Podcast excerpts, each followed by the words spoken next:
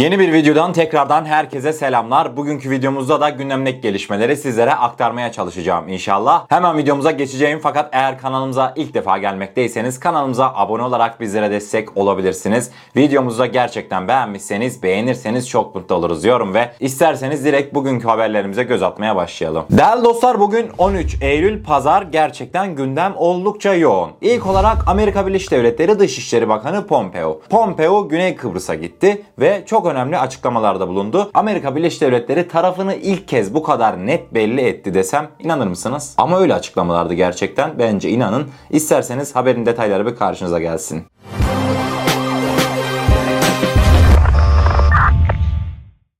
Amerika Birleşik Devletleri Dışişleri Bakanı Mike Pompeo, Kıbrıs'ta Cumhurbaşkanı Nikos Anastasiadis ile görüşmesi sonrasında yaptığı açıklamada Doğu Akdeniz'deki gerilime diplomasi yoluyla çözüm bulunması gerektiğini belirterek Türkiye'nin bölgedeki eylemleri bizi derinden endişelendiriyor dedi. Pompeo, bölge ülkeleri güvenlik, enerji ve karasuları ile ilgili sorunlara diplomatik ve barışçıl çözümler bulmalı diye devam etti ve bölgede artan askeri gerginliğin sadece transatlantik birliğin bölünmesini görmek isteyen düşmanların işine yarayacağını belirtti. Kıbrıs'a kısa bir ziyarette bulunan Pompeo, Kıbrıs Cumhuriyeti'nin kendi münhasır ekonomik bölgesinde bulmuş olduğu hidrokarbonlar da dahil olmak üzere doğal kaynaklarını kullanma hakkı var dedi. Kuzey Kıbrıs lideri Mustafa Akıncı ise Pompeo'nun ada ziyaretinde kendisiyle görüşme planı yapmamasını eleştirdi. Yani bu konuyu değerlendirmeye başlayacağım ama sondaki Mustafa Akıncı'nın açıklamaları.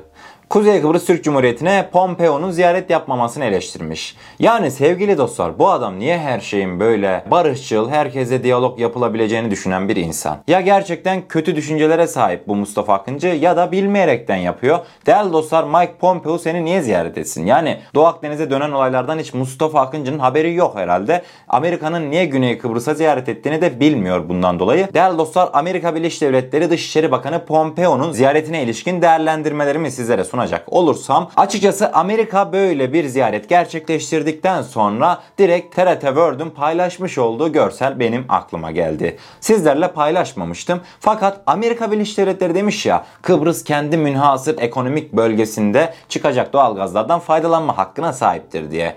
Allah için hani onların kendi ekonomik bölgemiz diye belirttikleri bölgeler var ya Amerika için geçerli olsaydı eğer Yunanistan'ın Güney Kıbrıs Rum kesiminin kendi münhasır ekonomik bölge seçenekleri Amerika'da nasıl bir harita ortaya çıkardı? Amerika'nın münhasır ekonomik bölgesi nasıl olurdu? İsterseniz harita bu karşımıza gelsin değerli dostlar. Şimdi görmüş olacağınız üzere sevgili dostlar Yunanistan ve Güney Kıbrıs Rum kesimine desteğini belirten Amerika Birleşik Devletleri Dışişleri Bakanı Pompeo herhalde gerçeklerden habersiz.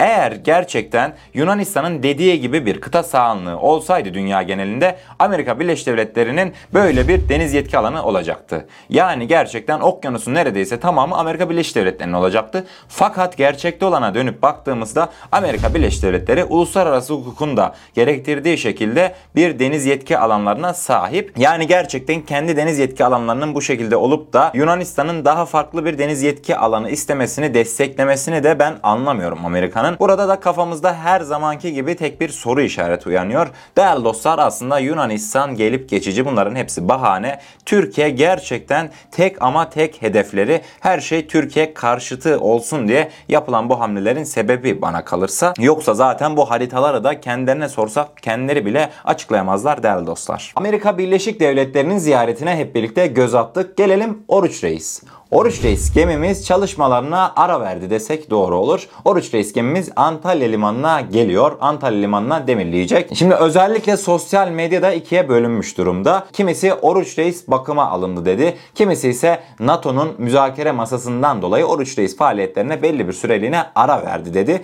Değerli dostlar isterseniz haberimizin detaylarına hep birlikte bir göz atalım. Bakalım sonuç neymiş. Bir aydır Doğu Akdeniz'de araştırmalarını yürüten Oruç Reis kablolarını toparlayarak limana döndü. Yaklaşık 3 3500 kilometrelik bir alanı tarayan geminin faaliyetlerine NATO nezdinde başlatılan müzakere çalışmaları nedeniyle ara verildiği belirtildi. Türk medyasının haberine göre Oruç Reis Doğu Akdeniz'deki bir aylık faaliyetinin ardından önceki gün Navtex süresinin dolmasıyla birlikte kablo ve ekipmanlarını toparlayaraktan Antalya limanına döndü. Oruç Reis proje sahasında 10 Ağustos'ta başlattığı araştırma faaliyetleri kapsamında yaklaşık 3500 kilometre karelik bir alanda sismik veri topladı. Proje kapsamında taranması planlanan planlanan toplam alan büyüklüğü 15 bin kilometre olarak öngörülüyordu. Oruç Reis'in ilk aşama faaliyetlerinin tamamlanması için 25 Eylül'e kadar bölgede faaliyetlerini devam ettirmesi bekleniyordu. Bu doğrultuda geminin limana döndürülmesi kararı bölgesel sorunların barışçıl çözümü kapsamında diplomasiye fırsat tanımak açısından atılmış bir adım olarak öngörülmekte. Oruç Reis'in göreve başlamasıyla birlikte Yunanistan'ın tırmandırdığı gerginliğin çözümü için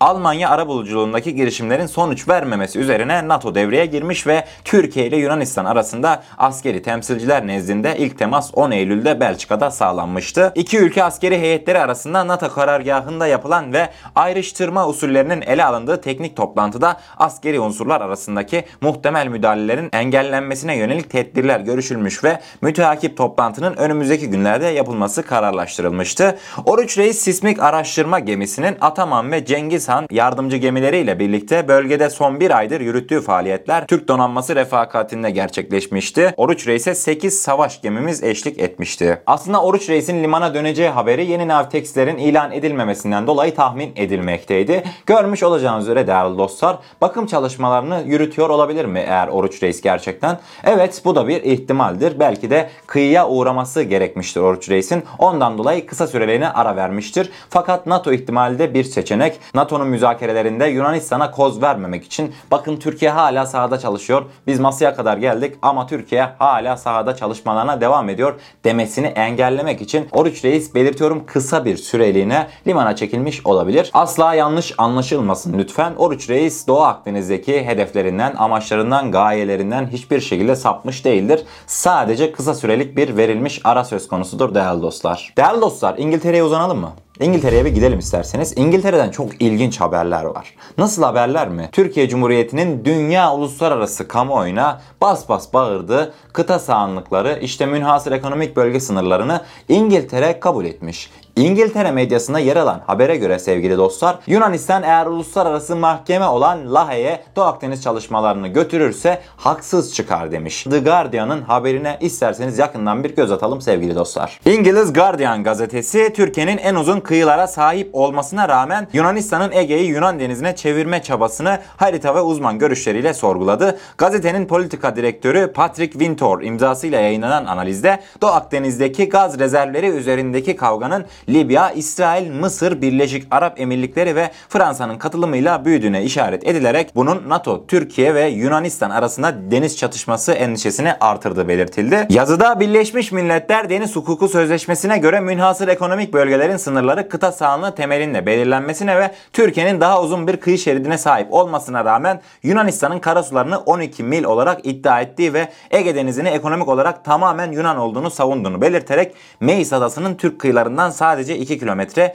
Yunan anakarasına ise 500 kilometre uzakta olduğuna dikkat çekildi. Yazıda son olarak ise benzer anlaşmazlıklar yaşayan birçok ülkede olduğu gibi her iki tarafı da tahkim girişiminde bulunmaya zorlayan analistler Lahey'deki Uluslararası Adalet Divanı'nın Yunanistan'ın maksimalist konumunu desteklemeyebileceğini söylediler. Yani gerçekten desteklemez. Yani elin İngiliz'i bile bunun farkına vardı. Fakat dibimizdeki Miço, dibimizdeki Yunanlar bir türlü bunun farkına varamıyor. Sevgili dostlar daha size kaç farklı yani örnek göstereyim. Biraz önce de Amerika'yı gösterdim. Daha önceki videolarımızda takipçilerimiz bilir. İngiltere ile Fransa arasındaki anlaşmaları gösterdim. Fakat hala bildikleri yolda ilerliyorlar. Yani inşallah temennim odur ki o bildikleri yolda ilerlerken karşılarına bir Türk donanması, Türk kuvvetleri çıkmaz. Çünkü bildikleri yol sonlarına sebep olabilir değerli dostlar. Yani kısaca sevgili dostlar İngilizler dahi Yunanistan'ın bu iddiasının geçerli olmayacağını görmüşler, savunmuşlar, anlatmışlar dünya medyasına. Fakat İngiltere'den ayrılmadan bir başka İngiltere haberini daha sizlere sunmak istiyorum. Aslında çoğumuzun haberi var değerli dostlar. Biliyorsunuz İngiliz savaş gemisiyle birlikte Türk savaş gemisi bir tatbikat icra etti. Kimse bu tatbikatı açıkçası beklemiyordu. Ben de beklemiyordum doğal olaraktan. Acaba kafamda bir soru işareti uyandı. İngiltere yavaştan aslında dikkat etmişseniz Doğu Akdeniz'de yavaştan da taraflar belli oluyor. Amerika'nın özellikle Pompeo'nun açıklamaları sonrasında. İngiltere acaba Türkiye'ye biraz daha yakın mı?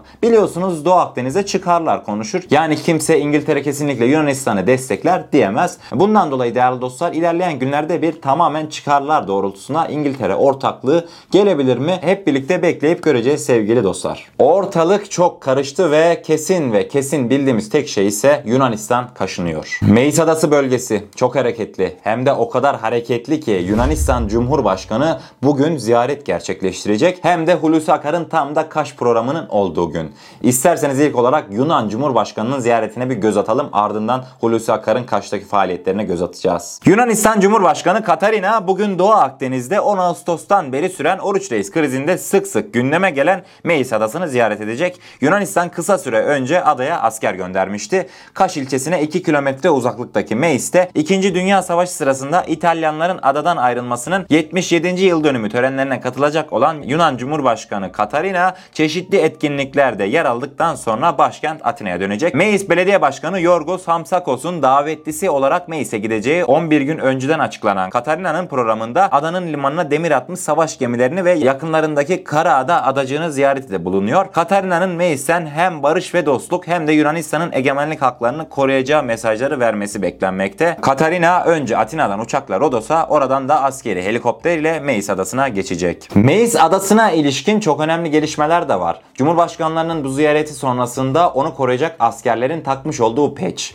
Benim çok dikkatimi çekti. Sizin de çok dikkatinizi çekecektir. Eminim Ayasofya bulunuyor değerli dostlar peçin üzerinde. Gerçekten hala kanayan yaraları demek ki. Hala Türkiye'nin almış olduğu Ayasofya kararını bir türlü kendilerine yedirememişler. İsterseniz askerlerin takmış olduğu o peç bir karşınıza gelsin. Değerli dostlar görmüş olacağınız üzere Yunan askerlerinin kollarında taktığı Ayasofya çizimli Konstantinopolis yazılı peç. Özellikle Meis bölgesine gelen askerlerin bu peçi taktığı sosyal medyada paylaşıldı. Bunu da sizlerle paylaşmak istedim sevgili dostlar. Ardından sizleri bir başka görsele götürecek olursam Meis adasını Yunanların askerleştirme çalışmaları tüm hızıyla ne yazık ki sürüyor değerli dostlar. Radar. Bu sefer de radar cihazları kurmuşlar sevgili dostlar Meis adasına. Gerçekten bu tür gelişmeler yaşanırken özellikle uluslararası hukukun silahlandırılmaması gereken adanın silahlandırılması konusundaki tutumu da bu işin bir başka üzücü tarafı ne yazık ki. Kısacası ortalık çok karışacak gibi gözüküyor. Yunanistan'ın Cumhurbaşkanı Meis'e gider de Türkiye buna bir cevap vermez mi?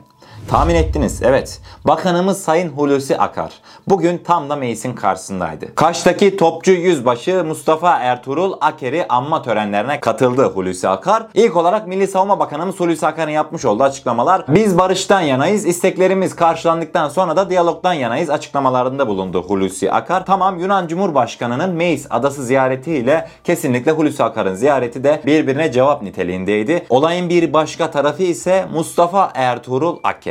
Birçoğumuz aslında bu ismi ilk defa duydu. Aslında daha öncesinde duymamız gereken isimlerden bir tanesiydi. Şehit Mustafa Ertuğrul Aker kimdi? İsterseniz detaylara ve Yunanistan'a verilmek istenen mesaja daha yakından bir göz atalım sevgili dostlar. Milli Savunma Bakanı Hulusi Akar ve komuta kademesinin anma törenine katıldığı topçu yüzbaşı Mustafa Ertuğrul Aker ismi oldukça önemli. Birinci Dünya Savaşı'nda Fransız savaş gemisi Paris 2 ve Ben Maykri uçak gemisini 4 Sahra topu ile planlı bir şekilde batırıyor. Topçu yüzbaşı Mustafa Ertuğrul Aker'i önemli kılan bir başka husus ise dünyanın ilk uçak gemisini batıran asker. Görmüş olacağınız üzere sevgili dostlar, yüzbaşı Mustafa Ertuğrul Aker'in 1. Dünya Savaşı'nda batırmış olduğu Paris gemisi şu an karşınızda. Ardından dünyanın ilk batırılan uçak gemisi. Görmüş olduğunuz bu gemi Türk yüzbaşısı tarafından çok güzel bir şekilde, planlı bir şekilde 4 tane topla batırıldı sevgili dostlar. Yunanistan'a verilmek istenen mesaj ise çok güzeldi gerçekten. Ayrıca tarihten haberi olmayanlara da çok güzel bir ders niteliğindeydi. Evet değerli dostlar verilen mesajlara ve Mustafa Ertuğrul Aker yüzbaşımıza da yakından göz attık.